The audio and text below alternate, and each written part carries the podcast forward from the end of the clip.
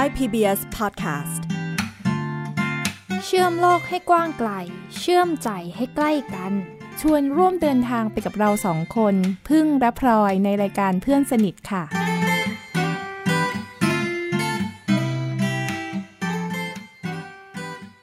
อีกครั้งกับรายการเพื่อนสนิทค่ะ ถ้าพูดถึงเรื่องของการเดินทางของคนตาบอดนะคะหลายๆ คนน่าจะคิดถึง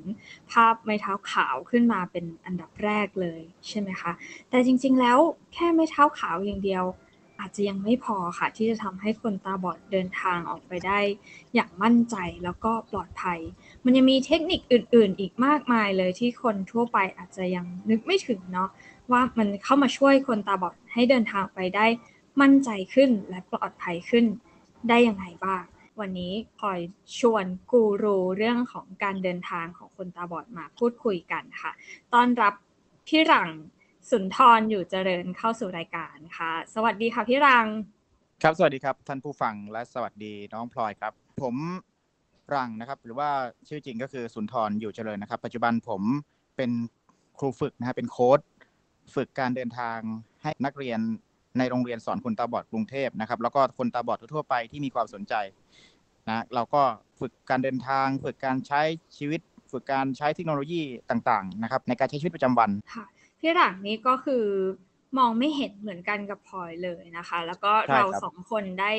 เจอกันที่โครงการอบรมโครงการอ่าครับหนึ่งค่ะที่เมื่อชื่อว่าสี่ห้าปีที่แล้ว ประมาณห้าปีเออเนอะห้าปีใช่คห้ารับปีที่แล้วเออเนิ่นนานเนาะพี่หลังนั่เนาะนนานครับเราเจอกันที่โครงการที่ชื่อว่า Eco Location ค่ะ ซึ่งโครงการเนี้ยก็เป็นโครงการอบรมอืมเกี่ยวกับเรื่องของครับเทคนิคเกี่ยวกับการครับใช่เดินทางเทคขนิอคงเกี่ยวคกับนการเดินตาบทาองดครับวันนี้เลยอยากชวนมาคุยกันว่าครับเออจริง ๆ แล้วนอกเหนือจากไม้เท้าขาวอะ่ะ มันอืมมีเทคนิคอีกหลายอย่างเลยเนาะที่คนทั่วไปอาจจะไม่รู้ อย่างเราพูดถึง eco location เนี่ย คนก็ คนก็ไม่รู้แล้วตัวเราเองเราเราซึ่งใช้มันอยู่บ่อยๆอือเนี่ฮึยครับเราเองก็ยังไม่รู้นะว่ามันอืมเรียกว่า eco ใช่ location หรืใช่อว่าเป็นหลัครักบการของการอาศัยเสียงอืมสะท้อน ที่จะรับรู้ว่าสภาพแวดล้อมเราเป็นยังไง เดี๋ยวให้ใช่พี่หลังใช่อธิบายถึงเทคนิค echo location ให้คุณผู้ฟังฟังสักนิดหนึ่งได้ไหมครับเป็นยังไงถ้าเราเปิดพจนานุกรมเนี่ยนะครับจะระบุไว้ชัดเจนเลยว่า echo ก็คือเสียงสะท้อน location เนี่ยก็คือพื้นที่ เพราะนั้นเสียงสะท้อนจากพื้นที่ก็คือนิยามของคำว่า echo location โดยทั่วไปเนี่ยนะครับมนุษย์เนี่ยไม่ได้มีพัฒนาการศาสตร์อันเนี้ยมาตั้งแต่ต้น แต่ว่าพอกลายเป็นคนตาบอดเนี่ยนะโดยหลักการทำงานของสมองนะครับ อันนี้คือมีการวิจัยและมีการสแกนสมองก็คือ เวลาที่คนตาบอดรับรู้สิ่งต่างๆ ด้วยเสียงเนี่ยครับสมองส่วนที่รับภาพเนี่ยมันจะมาทำหน้าที่เป็นตัวสร้างภาพให้คนตาบอด เพราะฉะนั้น การที่คนตาบอดเดินทางด้วยการฟังเสียงเนี่ยเทคนิคของ echolocation เนี่ยเขาจะใช้ศาสตร์เหล่านี้นำทางนะครับเราจะสังเกตว่าบางครั้งคนตาบอดเด็กตาบอดวิ่งไปวิ่งมาเนี่ยเอ่ออยู่ใกล้ๆเสาเนี่ยเขาไม่ชนเขาหลบไปหลบมาได้ แต่ว่าก็ไม่ได้หมายถึงว่าเขาเกิดอุบัติเหตุไม่ได้นะครับก็เหมือนคนคนทั่วๆไปที่สามารถเกิดอุบัติเหตุได้ ซึ่งถ้าเราเลนเลอร์นะอ่าถ้าเราประมาทถ้าเราไม่มีสมาธิไม่มีสติในการอืมเคลื่อนที่อะไรอย่างนี้นะครับ ใช่เกิดขึ้นได้เหมือนกัน พูดง่าย ๆ ก็คือคนอื่นเนี่ยรับรู้สภาพแวดล้อมผ่านดวงตา แต่คนตาบอดเนี่ยเนื่องจากว่าฝึกที่จะรับรู้ภาพรอบตัวผ่านผ่านเสียงผ่านการฟังเสียงอะครับว่าเออเราได้ยินแบบนี้แล้วเราจำลองมันแปลงมันออกมาอืมเป็นภาพแบบนี้แบบนี้แบบนี้ครับพอทำบ่อยๆ จนกลายเป็นว่า เออมันมันมันเป็นทักษะหนึ่ง เมื่อดวงตาเสียไปเกิดความพยายาม พยายามที่จะใช้เอ่อร่างกายส่วนที่เหลืออยู่เนี่ย ป้องกันตัวเองโดยหลักการอืมธรรมชาติ คือเหมือนเรามาเรียนรู้สิ่งที่ธรรมชาติ อะ มันเกิดขึ้นแล้วนึกออกไหมครับ คือเหมือนเรามาเรามาเอาทฤษฎีจับ แล้วก็เหมือนว่ามาเรามาตามรู้ว่าจริง ๆ แล้วที่สิ่งที่มันเกิดขึ้นเนี่ย มันมีทฤษฎีมันมีวิธีการอืมที่จะอัปเกรดหรือพัฒนามันอยู่เล่าให้ฟังอืมก่อนว่า ผมเนี่ยนะครับ เป็นคนตาบอดเรียกว่าตั้งแต่เกิดก็ว่าได้ สาเหตุของการ ตาบอดหรือมองไม่เห็นของผมเนี่ยมันเกิดจากตู้อบที่อบอุณหภูมินะครับประสาทตาเราที่เป็นเด็กเนี่ยมันไม่แข็งแรงเนาะโดนอืมแสงโดนอะไรไปมันก็ทำให้เกิดความตาเสื่อมไหม้ไปเกิดด้วยอ่า เกิดเส้นประสาทตาลอกก็เลยใช้ชีวิตเป็นคนตาบอดเนี่ยตั้งแต่เด็ก ๆ เสียงที่เราฟังเนี่ย ยิ่งเราเป็นเด็กเราลองนั่งนะครับ ลองหลับตาแล้วลองนั่งลงกับพื้นกับอะไรเงี้ยแล้วลองยืนเปรียบเทียบกันดูว่าเสียงที่เราได้ยินเนี่ย มันมีความแตกต่างกัน บรรยากาศที่เราได้รับรู้มามันแตกต่างกัน แค่การยืนกับการนั่งเท่านั้นเอง พอใช้ชีวิตแบบเนี้ย มาเรื่อยๆเรื่อยๆเนี่ยมันทำให้เราเก็บข้อมูลว่า เอ๊ะถ้าทางโค้งนะ เสียงมันจะเป็นออกแบบนี้ มันสามารถเลี้ยวไปได้มันโล่ง ถ้าตรงนี้มีกำแพงนะ มันจะทึบแบบนี้ อืมเสียงมันจะเป็นแบบนี้อ่ามอันนี้คือการแปลแปลรหัสเสียงจากจากการรับรู้ของหูเรา ของหูให้เป็นภาพ อ่าอืมให้เป็นคาบเหมือนเราไปได้ยินเสียง อ่าง่าย ๆ เสากับต้นไม้เนี่ยคุณลองหลับตาก็ได้ครับ อยู่ที่ข้างๆเสาเนี่ย จะได้ยินเสียงของการสะท้อนกลับเป็นลักษณะหนึ่ง ถ้าคุณไปอยู่ใต้ต้นไม้ใหญ่ ๆ จะได้ยินเสียงการสะท้อนกลับเป็นอีกแบบลักษณะหนึ่ง แต่คนที่สามารถแปลค่าพวกนี้ได้ก็คือคนที่ฝึก คนที่เดินไปอยู่กับต้นไม้ประจำเรื่อยๆ คนที่ไปฝึกกับเสาเรื่อยๆ คนที่เดินผ่านกำแพงเรื่อยๆ นะครับ ไม่สามารถนั่งอยู่นิ่งๆ แล้วเรียนแล้วรู้รู้ได้ ต้องมันอันนี้มันเป็นในเชิงปฏิบัตินะครับ มันต้องไปเจอแล้วเราก็ใช่ได้เรียนรู้ว่าอ๋ออมเสียงแบบนี้แหละ มันคือภาพนี้ใช่เสียงใช่แบบนี้มันคือภาพนี้ มันต้องมีการเชื่อมโยงกันใช่ก่อน แล้วแล้วผมเดินทางเอง เลยเนี่ยครับ มันเกิดจากสถานการณ์บังคับตอนปปห้าคือผมไปสมาคมจังหวัดเนาะเป็นสมาคมคนตาบอด แต่ปัญหาคือขาตอนกลับเนี่ย รถที่จะมาส่งเนี่ย มันเกิดปัญหาว่าคนขับไม่สบาย ผมเลยต้องตัดสินใจเดี๋ยวนั้นว่า ถ้าอยากกลับบ้านต้องเดินทางเองครับ ผมเดินทางได้กล้าหาญเคยมากทั้งทั้งทั้งที่ตอนนั้นเนี่ย ไม่เคยขึ้นรถคนเดียวเลยนะครับ แต่ผมคิดว่าถ้ามีเงินในกระเป๋า และมีไม้อยู่ในมือนะไปไหนก็ได้ ตอนนั้นคิดอย่างนั้นจริงๆแล้ว แล้วก็เลยตัดสินใจขึ้นรถประจำทาง อันนั้นคือครั้งแรกที่เดินทาง แล้วก็ทำให้เรารู้ว่าอ๋อถ้าเราต้องการปลอดภัยเราจะต้องสังเกต รู้ว่าเฮ้ยรถมันจอดที่ไหนต้องคือต้องมีข้อมูล เพราะบางครั้งเนี่ยเราอาจจะคิดว่าเฮ้ยถึงแล้ว แต่ว่ารถมันจอดพักแค่นั้นเอง อืมอ่า ครับ แล้วสมัยนั้นเนี่ยมันเป็นโทรศัพท์ปุ่มกดเนาะเราจะเข้ามาที่ตัวเทคโนโลยี มันเข้าอืมมันเป็นโทรศัพท์ปุ่มกด ซึ่งไม่สามารถตรวจสอบได้ว่าเฮ้ยเราอยู่บนถนนเส้นไหนอะไรอย่างเงี้ยครับ การขึ้นอือฮึบ่อยๆเนี่ยทำให้เราเป็นอ่าจดจำว่าอ๋อมันข้ามทางรถไฟตรงนี้ถึงทางโค้งตรงนั้นอะไรอย่างเงี้ยครับ อันนั้นคือครั้งแรกเลยที่เดินทาง ถามว่ากลัวไหมกลัวครับ แต่ว่าอืมเอ่อมันก็เป็นประสบการณ์ให้เรารู้ว่าจริง ๆ เราเดินทางได้นี่อืมไม่ไม่ได้มีอะไรที่ขอให้เรามีมีกระบวนการในการคิดและตั้งคำถาม แล้วก็สังเกตเรียกว่าประเมินสถานการณ์ตลอดนะครับ ไม่ใช่อืมว่าเราไปแบบชิวๆเรื่อยๆมาถามเฮ้ยถึงไหนแล้วไม่รู้เลยอะไรเงี้ยมันก็ไม่ได้เนาะอันตรายเหมือนกัน มันเหมือนกับว่าเราจะเดินทางได้ คล่องแคล่วชำนาญแค่ไหนอะมันขึ้นอยู่กับว่าเรามีทักษะในการที่จะรับรู้ข้อมูลครับรอบตัวได้ละเอียดแค่ไหนหรือสังเกตแค่ไหนสั่งสมข้อมูลด้วยวิธีไหนยังไงบ้างเนี่ยเนาะซึ่งโอเคแหละ เราเหมือนคนตาบอดหลาย ๆ คนบางทีเราขึ้นรถไฟฟ้า บางทีถ้าเกิดออกไปถ้าไม่เจอคนเลยเนี่ยอืมบางทีไม่กล้าเดินเลย เพราะว่าครับรู้สึกว่าภาพรอบตัวมัน มันไม่ชัด เราไม่อืมสามารถใช่ระบุตำแหน่งของกลัวอันตจุดรายครับที่เราใช่กลัวอันตรายจุดที่เรายืนอยู่ได้ แต่ว่าในความเป็นใช่จริงแล้ว ถ้าเราได้ฝึกทักษะของการสังเกตเพิ่มมากขึ้นเนี่ย ในการแปลงเสียงเป็นภาพเนี่ย เราก็อาจจะมีข้อมูลเพิ่มขึ้นใช่ไหมครับพี่หลังใช่ใช่ครับอืมก็ไหนๆก็พูดถึงเรื่องการขึ้นรถไฟฟ้าเนาะจะจะให้เทคนิคหรือไอเดียนิดนึงว่าถ้าสมมติว่าคนตาบอดฟังอยู่ แล้วคิดว่าเฮ้ยทำยังไงถึงจะใช้รถไฟฟ้าได้อย่างสะดวกมากขึ้น โดยที่ไม่ต้องอาศัย เฉพาะกาดหรือคนพาเดินอะไรเงี้ยคือบางครั้งนะครับ ถ้าเรารออย่างเดียวเนาะคือตามกฎก็ต้องรอนั่นแหละนะครับ แต่ว่าในในบางกรณีที่มันมันนานเกินไปอะเนาะครึ่งชั่วโมงอืมหรือบางชั่วทีโมงเราหนึ่งเขาไม่รู้ผ่ว่านไปเรารออะไเงี้อยู่อ่าอืมใช่ เราต้องเราต้องรู้จากสังเกตนะครับว่า ตอนที่เราขึ้นเนี่ย เราขึ้นตรงไหนของขบวน เพราะว่าไอ้รถไฟฟ้าเนี่ย ยังไงเขาก็จะต้องจอดตามลายบล็อกเดิมเพื่อให้คนขึ้นลงสะดวกอยู่แล้วนะครับ แต่สิ่งอืที่มเราต้องรู้คือเราขึ้นส่วนไหนของขบวน พอเราลงมาแล้วเนี่ย มันอยู่ใกล้กับอะไรสมมติลิฟต์ลิฟต์บางสถานีมันอยู่กลางขบวน ถ้าเราขึ้นหัวขบวนเราก็ต้องรู้ว่ากลางขบวนมันเดินมาย้อนมาฝั่งไหนถูกไหมครับอืมแต่ถ้าถ้าเราขึ้นท้ายขบวนเราก็ต้องรู้ว่าโอเค เราจะต้องเดินย้อนไปฝั่งไหนนะครับมันไม่ใช่การหมุนหรือเลี้ยวไปโดยที่เราไม่มีจุดหมายใช่ปลายทางใช่ไหนๆเราพูดถึงเรื่องเทคนิคแล้วเนี่ย จริง ๆ มีหลายอย่างนะครับ ที่คนตาบอดใช้แล้วคนทั่วๆไปอาจจะไม่เข้าใจ แล้วก็อาจจะไม่อืมไม่ได้รู้ว่าเฮ้ยจริง ๆ แล้วมันมีวิธีนี้อยู่ อย่าง คนตาบอดหลายคนเนี่ย บางครั้งเขาอาจจะกลัวที่จะถืออุปกรณ์นะครับ อย่างเคยคุยกับคนตาบอดที่เป็นคนตาบอดเรือนรางเนี่ยเขาก็กลัวที่จะใช้กล้อง กลัวที่จะใช้อะไรที่มันเป็นการเอาไปส่อง เพราะว่าในยุคนี้ครับมันเป็นเรื่องของกฎหมาย PDPA อะไรพวกนี้เนาะแล้วก็เขาก็กลัวว่าเออคนคนโรคจิตหรือเปล่าทำไมถึงมาส่องอะไรอย่างงี้ ก็ฝากเอาไว้นะครับสำหรับคนทั่วไปที่ฟัง คือถ้าเห็นคนเขายกกล้องส่องอะไรที่แถวป้ายรถเมล์เนี่ย ก็อย่าไปมองในแง่ร้ายว่าเขาจะไปส่องดูอะไรบางครั้งตาเขามองไม่เห็นนะครับเขาอาจจะส่องดูป้าย เพราะว่าตัวหนังสือมันเล็กก็สอบถามเขาดีๆก็ได้ครับไม่ต้องไปโวยวายว่าเฮ้ยคุณมาส่องดูอะไรอะไรอย่างเงี้ยนะครับบางคือคือบางครั้งเราคิดไปก่อนอะถ้าสมมุติว่าเอ่อครั้งหน้าเนี่ยไปเจอหรือว่าไปเห็นคนตาบอดเนี่ยก็อาจจะลองถามเขาดูว่าให้เขาให้ช่วยอะไรไหมเพราะบางครั้งเขาก็อาจจะอยากให้อ่านให้ฟังก็ได้นะครับ เพราะว่าบางทีเขาส่องเขาก็อาจจะไม่ชัดเห็นไม่ชัดอะไรอย่างเงี้ยอืมแล้วก็เอ่อ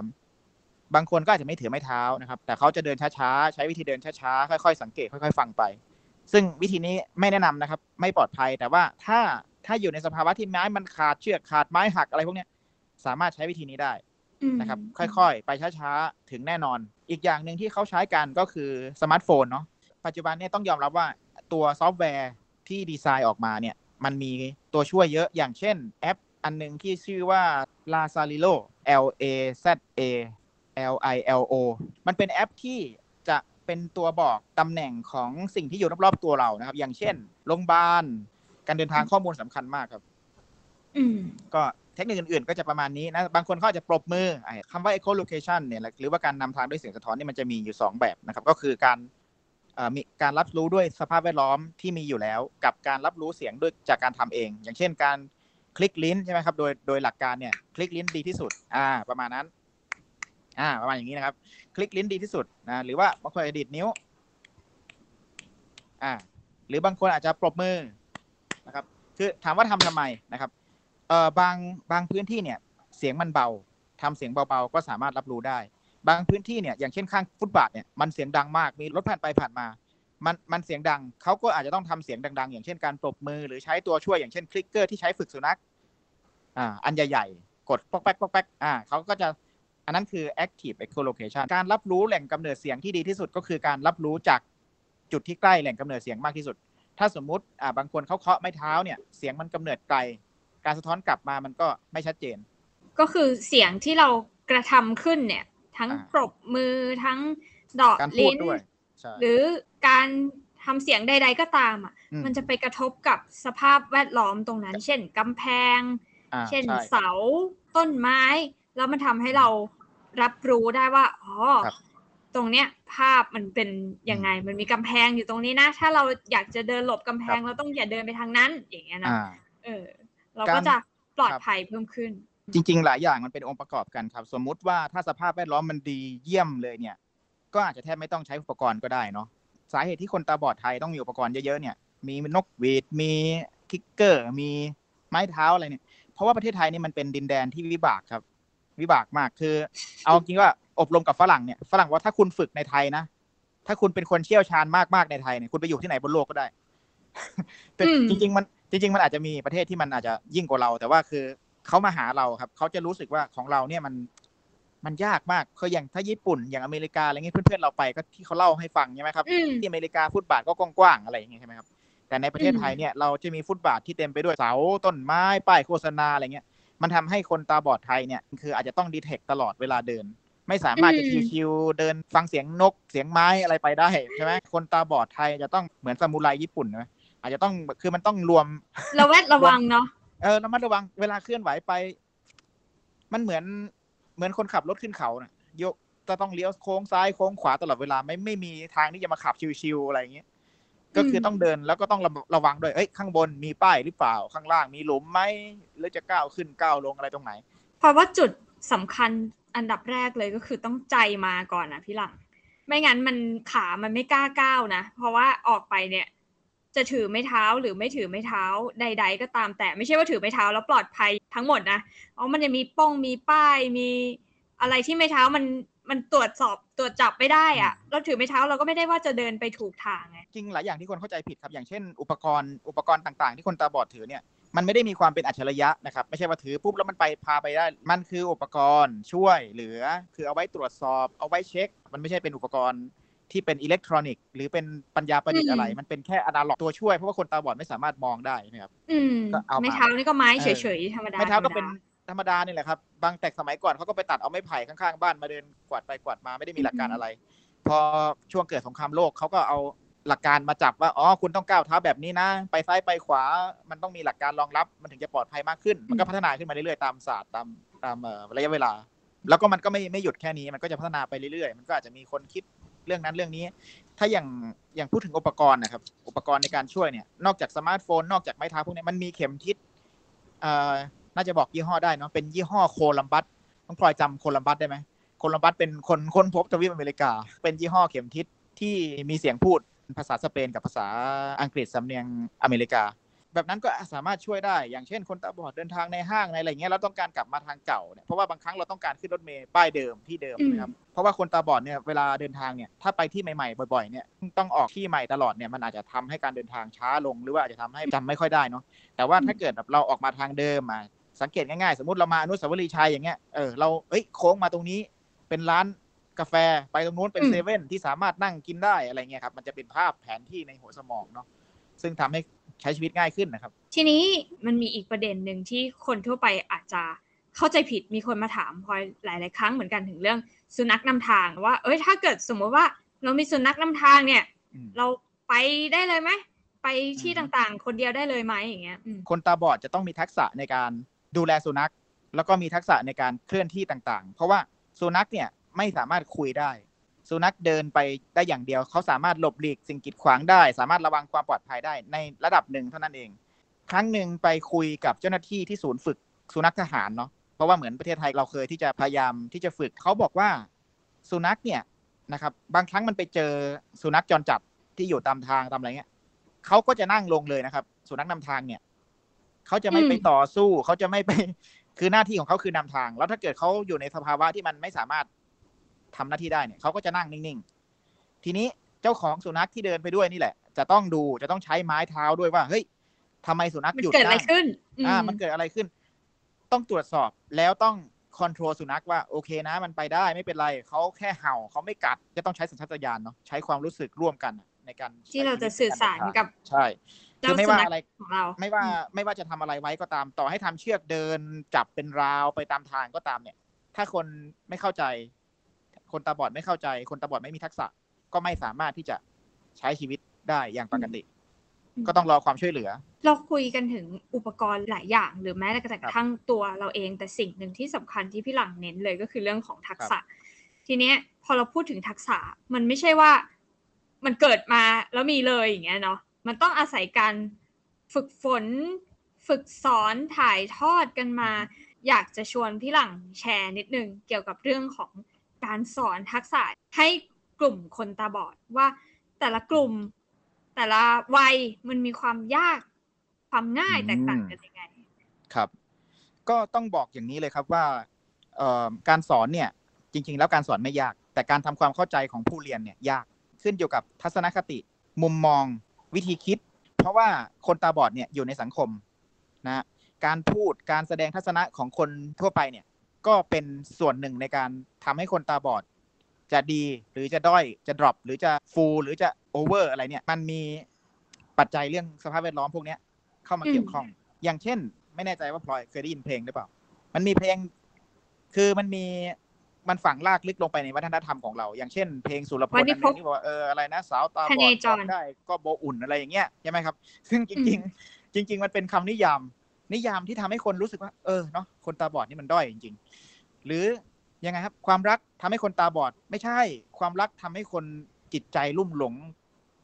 อืมเอ่อจิตใจโง่งมงายสมองปังสมองเป็นบ้า คือเป็นฝันคือคำว่าใช่ไหมตาบอดเนี่ยมันไปเออถูกทำไมใช้เป็นทำไมสัญลักษณ์ อ่า มันมันอะไรถูกบางใช้อย่างเป็นสัญลักษณ์ของอะไรที่มันที่มันดูแย่ มันก็เลยทำอืมให้มุมมองของคนตาบอดบางส่วนที่อยู่ในสังคมพวกนี้นานๆ อย่างเช่น พ่อพูดทุกวันเลยโอ้ยเรียนไปก็ไม่มีประโยชน์ เดินทางไปนู่นมานี่ จะพาสังขารไปที่ไหนอะไรอย่างเงี้ยใช่ไหมอืมมันอยู่บ้านดีกว่า มันเป็นเออมันเป็นคำพูดที่ดรอปมาก แล้วคนตาบอด ถ้าสมมุติว่าเขาเป็นเด็ก หรือเขาเป็นคนที่ยังไม่ได้ผ่านโลก ไม่ได้มีประสบการณ์อะไรมากเนี่ยเขาก็จะรู้สึกเออจริงว่ะกูแม่งด้อยมากเลย ผมนี่แย่มากด้อยมาก แต่จริง ๆ แล้วเนี่ยเอ่อ ถ้าสมมุติว่าคนตาบอดอยู่ในครอบครัวที่พ่อแม่อาจจะเป็นคนที่มีทัศนคติดี อาจจะเป็นห่วงอยู่ แต่ว่าก็จะใช้คำพูดหรืออาจจะใช้ทัศนะในการคุยที่มันแตกต่างไปอืมทัศนะเขาเลยจะต่างกัน เพราะฉะนั้นการสอนที่จะยากหรือง่ายเนี่ยขึ้นอยู่กับทัศนคติล้วนๆเรียกว่าวัยอาจจะไม่ได้สำคัญเท่าไหร่ ตาบอดแต่กำเนิดหรือตาบอดภายหลัง ก็อาจจะไม่ได้สำคัญเท่ากับเรื่องที่ว่าเล็กน้อยครับเป็นเรื่องเล็กน้อยชีวิตเนี่ยไปเจออะไรมาม ไปเจอคำพูดแบบไหน ไปเจออมสภาพแวดล้อมแบบไหนใช่เอื้อต่อการเติบโตต่อการพัฒนาครับตัวเองมากน้อยแค่ไหน ใช่ ส่วนหนึ่งมันก็เป็นเรื่องของพลังใจด้วยเนาะว่าว่าเขามีความเชื่อหรือความศรัทธาอะไรแบบไหน เราไม่สามารถไปบอกทุกคนได้หรอกว่าเฮ้ยมาทำแบบเราสิแบบนี้มันดีนะแแต่มันอืมจะอยู่ที่ว่าเขามองมุมมองต่อชีวิตเขาต่อการใช้ชีวิตของเขาแบบไหน ถ้าสมมติเขามองว่า เอ้ยเขาอยากมีชีวิตที่มันอิสระทำไมเขาจะต้องรอให้คนมาซื้อ KFC ให้กิน รอให้คนมาสั่งพิซซ่าให้ทาน รอให้คนมาเอาผ้าเช็ดตัวให้อาบน้ำถ้าเราอยากกินแบบกับข้าวห้าอย่างวางอยู่คนละถ้วย แล้วแล้วเราก็กินข้าวร่วมกันกับคนอื่น ที่เราสามารถใช้ช้อนกลางตักเองก็ได้ มันมันได้ไหมนะจริงๆมันก็ได้ใช่ไหมครับ มันขึ้นอยู่กับว่าเราเราออกแบบหรือเราวางกลไกชีวิตแบบไหนนะเราอยากจะให้ตัวเราเป็นแบบไหนออเราเราอยากให้ตัวเราเป็นแบบไหนมันมันมันอยู่ที่เราเลยนะครับ ผมยังมอง ในฐานะคนที่ใช้ชีวิตลำพังเดินเดินทางลำพังเนี่ยคนเดียวเนี่ยรู้สึกว่าทัศนะแบบเนี้ยมันเป็นเรื่องที่สำคัญมากในการมองหรือในการตัดสินใจนะครับ เพราะว่าถ้าถ้าสมมุติว่าทัศนะไม่ดีเนี่ย เราจะมองอะไรแย่ไปหมด แล้วเราจะรู้สึกขี้เกียจหรือกลัวหรือไม่อยากที่จะไปเผชิญเลย จากการสังเกตตัวเองและคนที่เคยสอนผ่านๆมานะครับ ประมาณนี้ก็เลยคือถ้าถ้าทัศนคติมันมันไม่ดีไม่ดีเสียแล้วเนี่ย เสร็จแล้วใช่ พลังใจอะไรมันก็ไม่มาอ่า แรงใช่คบที่เราจะก้าวออกไปเผชิญครับกับความวิบากของเมืองไทยเนี่ยนะมันก็ไม่มีอะใช่ใช่เราต้องมองให้มันเป็นเรื่องสนุกเนาะจริง ๆ แล้วเนี่ยเราต้องบอกเฮ้ยประเทศไทยนี่มันเยี่ยมยอดมาก เพราะว่าเราภาคภูมิใจตรงที่ว่า เนี่ยถ้าเราฝึกในประเทศไทยแสดงว่าเราเนี่ยเจ๋งอะ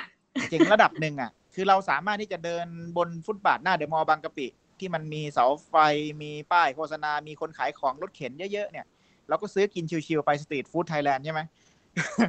ชิลไหมก็เออก็ก็โอเคดีนะ คือมันมันอยู่ที่มุมมองจริงๆ มันอยู่ คือเราเราเลือกที่จะนอนจ่อมจมอยู่กับอะไรสักอย่างหนึ่งหรือเปล่า หรือว่าเราเลือกหรือที่เราจะไปชิลออกอยู่เผชิญท่ามกลางเรจะความไปวิบากชิลๆเราจะไปจับช้อนคนละคันกินบิงซูกับเพื่อนๆเจ็ดคนถ้วยเดียวอะไรอย่างงี้ใช่ไหมมันมันอืมมันอยู่ที่เราเลือกอะครับ อยากให้เล่าต่ออีกนิดหนึ่งว่า แล้วเทคนิคอะไรอะในการสอนที่เรารู้สึกว่ามันเป็นเรื่องยากที่สุด เทคนิคบางอย่างเนี่ยมันจะต้องใช้เวลานะครับ มันจะต้องใช้เวลาและความอดทนมากในการฝึก อย่างเช่น การที่คุณจะเข้าใจได้ว่า ต้นไม้ต่างๆ มันเป็นยังไง มันให้เสียงที่ต่างกันแบบไหน จนกว่าจะจำได้ไอ้เรื่องพวกเนี้ยมันไม่สามารถไปฝึกในห้องแอร์ได้เนาะมันจะต้องไปเดินตากแดดบ้าง มันจะต้องสีผิวเปลี่ยนกันบ้างแหละ คือเรื่องพวต้องกนี้ยเจอความวิบากเออมันจะต้องเจอความท้าทายจริง ๆ ในสถานการณ์จริงๆ อย่างในต่างประเทศเนี่ยเขามีหิมะนะครับปัญหาของคนตาบอดต่างประเทศหลงไปในดงหิมะ แล้วก็เขี่ยหาอะไรก็ไม่เจอ มันมีแต่ไอ้ปุยปุยๆเนี่ย สะสมท่วมเท้าไปหมดอะไรอย่างเงี้ย เออ มันมันมันก็มีปัญหาของเขาเราก็มีปัญหากับแดดใช่ไหมครับเออแต่บางบางคนเนี่ยอาจจะเฮ้ยฟังทฤษฎีอย่างเดียวได้ไหมมันก็ฟังได้ คือรู้ได้ รู้ได้ทุกอย่างทุกเรื่อง แต่ว่ามันจะเข้าใจหรือเปล่า อันเนี้ยเป็นสิ่งที่ยากในการที่จะอธิบายออกมาเป็นภาพด้วยความพูด เพราะว่าอืมบางอย่างเนี่ยมันจะต้องเข้าใจด้วยตัวเอง ถ้าเราจับดีเทคหรือ สัญญาณที่มันส่งออกมาสะท้อนกลับมาดีๆเนี่ย เราจะรู้ว่า อ๋อ มันสะท้อนต่างกันอืมช่องที่มันเล็ก มันก็สะท้อนแบบนี้ เพื่อว่าเสียงมันผ่านได้น้อย ช่องที่มันอืมใหญ่ อะ สังเกตกับประตูกับหน้าต่างก็ได้ เสียงมันจะผ่านแบบนี้ มันสะท้อนกลับมาหมดไม่หมด อะไรพวกเนี้ยมันเป็นเรื่องปลีกย่อยที่บางครั้งเนี่ย เราอธิบายไปได้ แต่ว่าความเข้าใจถ้าถ้าไม่ไปฝึกเอง มันไม่ได้ แบบมันนั้นเลมียครับความยากลำบากในการเรียนรู้ สิ่งสำคัญเลยก็คือเราต้องยอมรับว่าทั้งหมดทั้งมวลเนี้ยมันใช้เวลานะ อ่าในการที่จะครับ เรียนรู้ทำความเข้าใจ คนคนคนส่วนใหญ่ครับพลอยจะเป็นคนที่ตั้งธงไว้ก่อน แล้วก็ใจร้อน สมมุติพี่บอกว่าเฮ้ยผมมาฝึกนะ ผมอยากจะเดินทางโดยไม่ต้องอาศัยไม้เท้า ผมอยากจะมีชีวิตเหมือนคนปกติทั่วไปไปขับรถไปอะไร แต่จริง ๆ เราลืมนึกว่าเฮ้ยมันเกินไปหรือเปล่าธงมันอืม สูงไปหรือเปล่าว่าเฮ้ยคุณจะต้องมาฟังเสียงแล้วสามารถรับภาพได้เลย คนตาบอดก็ก็จะจะกลายหายไปเป็นผู้พิเศษ ผู้อ่าพิเศษไป เพราะว่าคนตาบอดอืมจะเอาหูมองแทนตาได้ แต่จริงๆ ในอืลักมษณะซึ่งมันเป็นไปถ้าไม่ได้อืมอ่าโดยด้วยความเป็นจริงมันเป็นไปไม่ได้ แต่เราอืมสามารถพัฒนาการศาสตร์พวกเนี้ยให้มันอำนวยความสะดวกให้เราได้ พัฒนาขึ้นไปได้ตามความเข้าใจของแต่ละคนคือฝึกมากอะมันก็ได้มากครับ มันก็เหมือนคนเล่นบอลเล่นอะไรเนี้ยอยู่ๆคุณไปไล่คนลงสนามแล้วบอกป้ายแข่งแข่งแข่งจะชนะหรือเปล่า ใช่ไหมครับ ทีนี้การที่เราเป็นคนตาบอด แล้วเราก็ไปสอนคนตาบอด ด้วยกันเนี่ยมันจุดแข็งจุดอ่อนต่างจากคนตาดีสอนยังไงโอเคเพราะว่าตอนที่พอเรียนโอเคพอก็คครับนตาดีสอน ความยากง่ายของการสอนเนี่ยมีอยู่แล้วครับ อย่างเช่น คนตาบอดส่วนมากจะกลัวเพราะกลัวเนี่ยโดยสัญชาตญาณคือจะเกร็งบางคนเนี่ยอ่าลักษณะการนั่งเขาอาจจะชอบยืดหน้าไปข้างหน้านะเอาอารมณ์เหมือนคนพิมพ์คอมพิวเตอร์ที่เป็นออฟฟิศซินโดรมบางคนก็อาจจะเป็นคนที่นั่งนิ่งๆ ตรงๆ แข็งๆ เวลายืนก็ยืนแข็งๆ โดยธรรมชาติของมนุษย์ หรือการเคลื่อนไหวเนี่ยมันจะต้องมีความพลิ้วนะมีความเป็นธรรมชาติ ไม่ใช่การเกรงแล้วยกงอเข่าพับศอก ยกแขนเหมือนหุ่นยนต์เลี้ยวซ้ายก็ไปเลย 45 องศาปั้ง จริง ๆ อาจจะไปแค่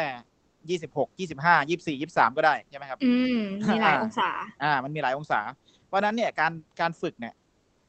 สิ่งที่ยากสำหรับคนตาบอดฝึกคนตาบอดก็คือการจัดท่าทางให้เป็นธรรมชาติ แต่ว่าสิ่งที่ได้เปรียบ ที่คนตาบอดฝึกคนตาบอดก็คือ เราจะมีความเข้าใจ ความต้องการ ความรู้สึกของคนที่เรียนเนี่ยได้มากกว่า เพราะว่าเราอยู่ในสถานะหรือสภาวะที่มันคล้าย ๆ เหมือนกัน เรารู้ว่าเขากลัวอะไรเพราะเราก็เคยกลัวมาก่อน สมมุติเราบอกว่าเฮ้ยเนี่ยอะเดี๋ยวจะสอนนะเอากับข้าวนะ ลงจากเตาแก๊สนะเออเพื่อทำยังไงไม่ให้หม้อมันดาดคุณหรือลวกคุณเนี่ยเพราะทุกคนก็รู้ว่ามันร้อนใช่ไหมครับ แต่การกลัวหม้อหรือกลัวความร้อนของแต่ละคนก็ไม่เหมือนกัน ใช่ไหมครับอย่างเรารีดผ้าอย่างเงี้ยคนตาบอดก็จะกลัวเฮ้ยไปดูดถูกแขนถูกขาอะไรเป็นพองขึ้นมาหรือเปล่า ก็กลัวได้นะครับ แต่ว่าเราก็ต้องบอกว่าอ๋อจริงๆมันมีวิธีการว่า เวลาคุณจะจับจะอะไรเนี่ย มันก็มีจุดที่มันไม่ร้อนนะ ก็ต้องเอามือเข้าไปในจุดที่มันไม่ร้อน ไม่ใช่ว่าหน้าเตารีดอยู่ตรงนี้ตั้งไว้เองแล้วก็ลืมเองก็ไม่ได้ ก็ต้องมีสมาธิตลอดในการเคลื่อนไหวในการวางอะไรต่างๆอย่างมีดอย่างเงี้ยไม่ใช่ว่าเฮ้ยมีดคมคนตาบอดอย่าไปใช้กันไกลเดี๋ยวถูกแทงกันเมื่อมองไม่เห็นไม่ใช่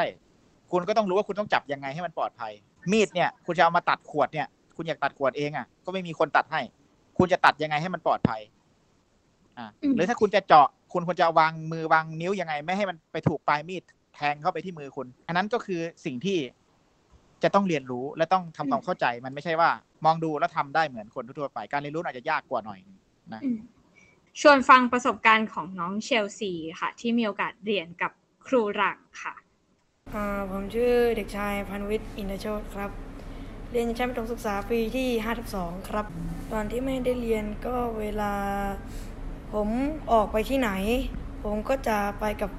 ผู้ใหญ่กับแม่อะไรแบบนี้ไปกับแม่ใช่ไหมแล้วกล้าเดินคนเดียวไหมไม่กล้าไม่กล้าเลยเนาะครับโอ้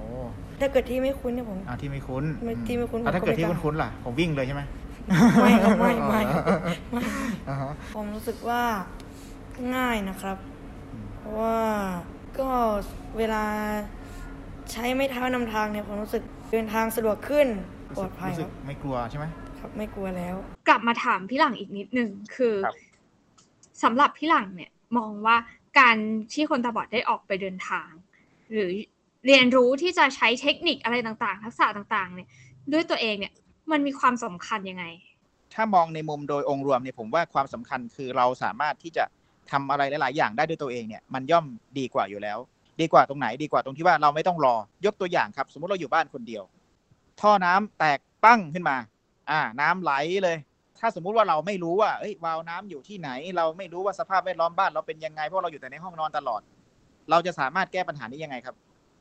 เราก็แก้ไม่ได้ เราก็ต้องปล่อยให้น้ำมันไหลนองไปเรื่อย ๆ จนกว่าจะมีคนหรือใครที่สามารถมาแก้ปัญหาให้เราได้ รงกันข้ามอ่าตรงกันข้ามสมมติว่าเรามีทักษะต่างๆ ในตัวเองเนี่ยท่อน้ำแตกปั้ง เอ้ยวาล์วน้ำอยู่หน้าบ้านรีบไป ปิดปั๊บน้ำก็ไม่ท่วม อืมค่าน้ำก็ไม่ได้เสียเพิ่ม เยอะ เพราะว่าเราแก้สถานการณ์นั้นได้ หรืออืมแม้แต่อาจจะเกิดไฟฟ้าลัดวงจร อ่าหลอดไฟไหม้ปุ๊บเรารู้สวิตช์เรารู้เบรกเกอร์ เราตัดได้ ปัญหาอืมความเสียหายอาจจะลดลง ปัญหาต่างๆ ก็จะลดลง มันมันจะเป็นการที่เราหนึ่งสามารถดูแลตัวเองและผู้อื่นได้ด้วย ก็คือครอบครัวเราทรัพย์สินเราไม่ได้ให้เสียหายไปกับสิ่งเหล่านี้ สมมุติว่าการการเอ่อปัญหาในการเดินทางเนี่ย ถ้าสมมุติว่าเราไม่เรียนเรื่องการตั้งคำถาม การสอบถามผู้คนการการมีปฏิสัมพันธ์เพราะว่าบางครั้งเนี่ยครับเราเรียกเนี่ยเขาไม่ตอบเป็นเสียงเขามองหน้าเราสมมติเราเรียกอืมอ่าสวัสดีครับ ขอถามหน่อยเขาก็หันหน้าปุ๊บเขาก็มองหน้าเราอืมบางครั้งคนตาบอดไม่ไม่รู้ แล้วก็ไม่ไม่พูดต่อแล้วก็เดินหนีไปอืม ซึ่งมันมันอาจทำให้คนตาบอดเนี่ยพลาดโอกาสในการสอบถาม ซึ่งตรงนั้นเนี่ยอาจจะถามแล้วได้ข้อมูลที่ดีก็ได้ แต่ว่าเราก็พลาดโอกาสนั้นไปตอนที่เราไม่เข้าใจปฏิกิริยาหรือความความเป็นไปของของสภาพแวดล้อมที่มันอยู่รอบๆตัวเรา ซึ่งเราจะเรียนรู้สิ่งนี้ได้ก็ต่อเมื่อเราอนุญาตให้ตัวเองเนาะออกไปเดินทางอ่ใช่ออกไปคบเรียนรู้ ทีนี้ใช่พอคุยกันมาถึงตรงนี้แล้วเนี่ย อยากให้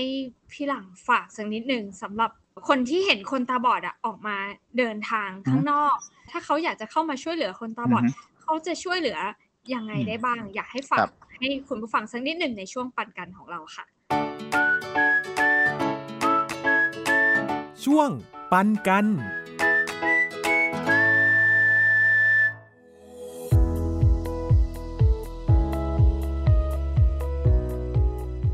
ประเด็นแรกเลยเนี่ยนะครับคนตาบอดไม่ใช่คนหูหนวกนะครับ